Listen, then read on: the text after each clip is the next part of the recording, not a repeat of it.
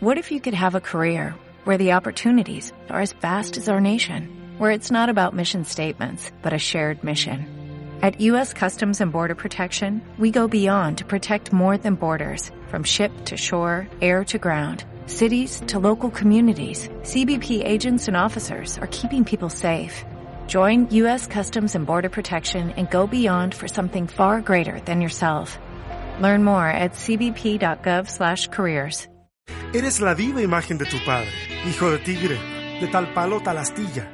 Ese y otros refranes apuntan a la identidad de un hijo con su padre. ¿Cómo relacionamos la imagen de Dios en el hombre fuera del campo especulatorio y más cerca de lo práctico? Soy César Soto y esto es Cristianismo 2.0, el radio show.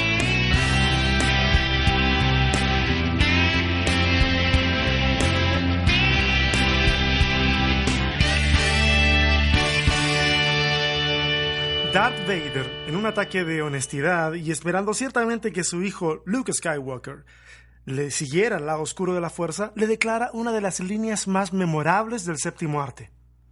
Yo soy tu padre. Cuando por primera vez vi la película, no podía creer lo que estaba escuchando. La frase Yo soy tu padre adquirió de alguna manera una vida propia y fue usada en cientos de sátiras, publicidades televisivas e incluso por equipos de fútbol u otros deportes que declaraban su paternidad o superioridad en este caso sobre otro equipo. Cuando Anakin le dice a Luke que es su padre, de alguna manera pretende despertar en él la idea de que su lugar es junto a él, junto a su padre, y que debe seguir su ejemplo de vida. Afortunadamente y por el bien del universo, Luke no hace caso, sino quién sabe dónde estaríamos. El Génesis es un relato maravilloso. Sus primeros capítulos son dignos de un lugar de honor dentro del género épico.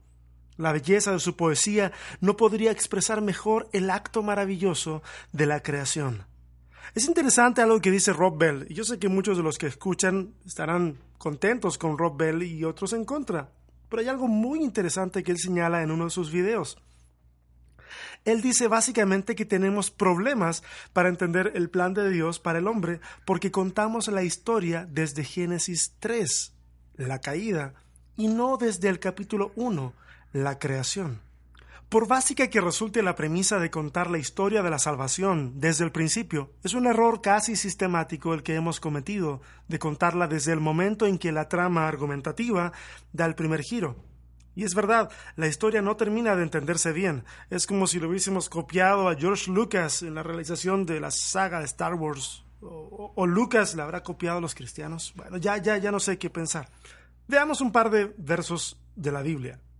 En Génesis 1.27 dice, y Dios creó al ser humano a su imagen, lo creó a imagen de Dios, hombre y mujer los creó. En Lucas 3:38 dice, Hijo de Enos, hijo de Set, hijo de Adán, hijo de Dios. Mucho se ha escrito y discutido sobre la imagen de Dios en el hombre, si se perdió o no se perdió con la caída, si es en un sentido antropomórfico o espiritual, si el Dios trino manifiesta una tricotomía en el ser humano, etcétera, etcétera, etcétera. Mucho se ha hablado, mucho se ha especulado. No pretendo dar la lata analizando las posturas mencionadas, pero sí quisiera ir al sentido original del texto, al menos el texto de Génesis, para acercarnos de una manera breve y respetuosa. ¿Te parece? Debemos entender que el texto bíblico es revelado, embebido en una cultura específica. Leer e interpretar la Biblia con meros ojos occidentales nos puede llevar desde una apreciación limitada de la riqueza del texto hasta malas interpretaciones derivadas de ese sesgo cultural que tenemos cuando leemos. La terminología usada en Génesis en relación a la imagen de Dios en el hombre es la misma utilizada para hablar de los ídolos que representaban a las otras deidades paganas. Esas representaciones iconográficas de los dioses eran usadas en los rituales religiosos, pero no creyendo que eran el dios en sí mismo. Más bien la idea era que contenían la esencia misma de esa deidad. No se pensaba que la imagen pudiera hacer lo mismo que la deidad que representaba, ni tampoco que correspondiera a una representación física exacta. La idea parece haber sido que era a través de ese ídolo o imagen que la deidad actuaba. La imaginería del ídolo está presente en el texto del Génesis. Dios pone al ser humano no como esclavo, sino como regente del mundo recién estrenado. La obra de administración de Dios debía ser cumplida a través de sus criaturas. La capacidad de seguir creando estaba y está también en el ser humano. Es interesante lo que leemos al respecto en Génesis 5, del 1 al 3. Dice así, este es el libro de las generaciones de Adán. El día que Dios creó al hombre a semejanza de Dios lo hizo. Varón y hembra los creó y los bendijo y los llamó Adán el día en que fueron creados.